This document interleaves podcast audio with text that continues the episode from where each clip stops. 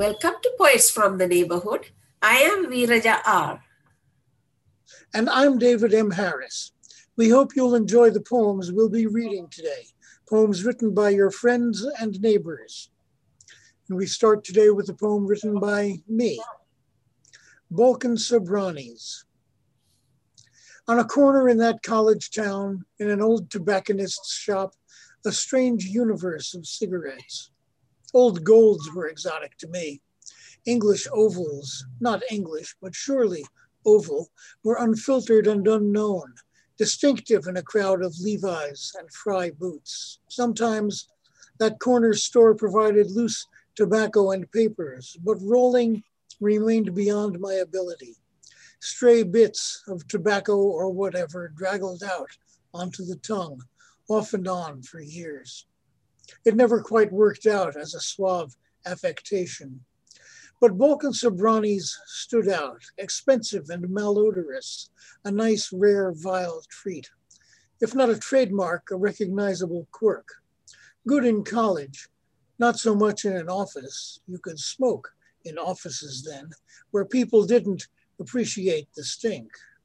I tried a cornflower in my lapel, ugly ties, writing with a dip pen, long hair, but none of it stuck.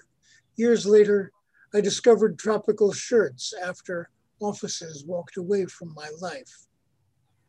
Jeans still and boots if there's snow.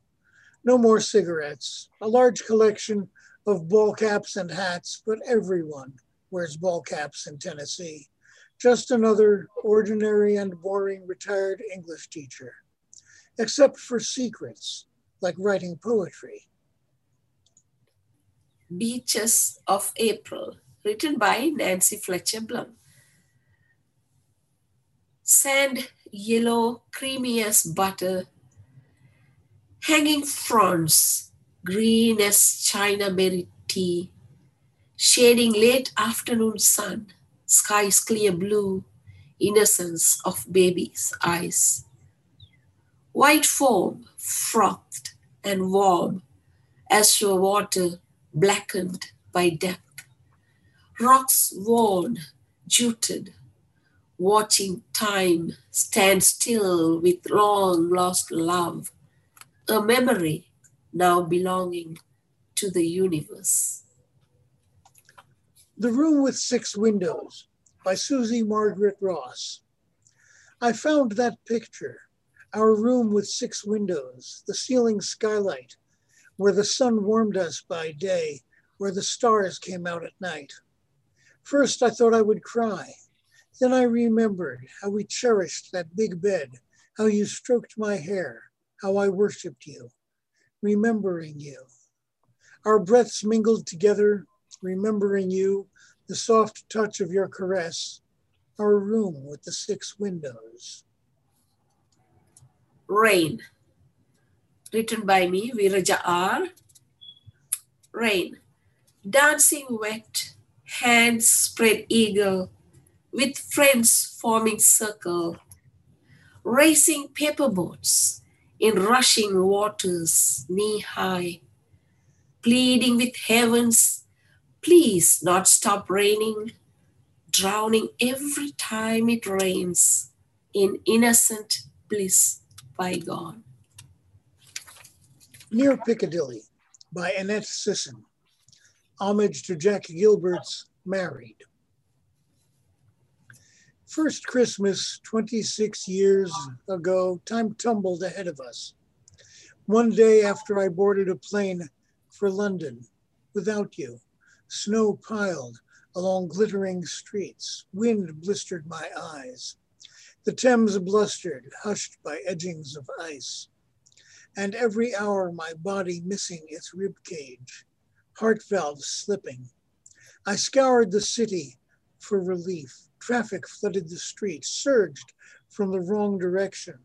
I stood on a curb near Piccadilly Circus, straining to cross, to gather myself, salvage the lost body parts, raw, blasted by river and gust, hobbled by a cold ocean, riven by want the next poem written by me, Veeraja R, and it's from my book, Joy of Being, Wherever the Memories Are Held. You smile your vibrancy, coming with open arms, saying, Good job. And I feel your pat on my back. All this while I have my eyes closed. I see you so vividly and full of life wherever the memories are held. In a moment, life change bursts like rainbow bubbles. Bright sun gets clouded over. But I have seen the rainbow, now filling across the horizon, bubbles rising to the top in spaces invisible, vivid and cheerful wherever the memories are held. Hello, your voice rings after decades over the phone. I hear from continents apart. Our kids are older than we were when we saw last. But the grade school lunch of potatoes you shared smells appetizingly fresh of childhood bliss from wherever the memories are held. Thank you for watching Poets from the Neighborhood. We hope we'll see you again soon.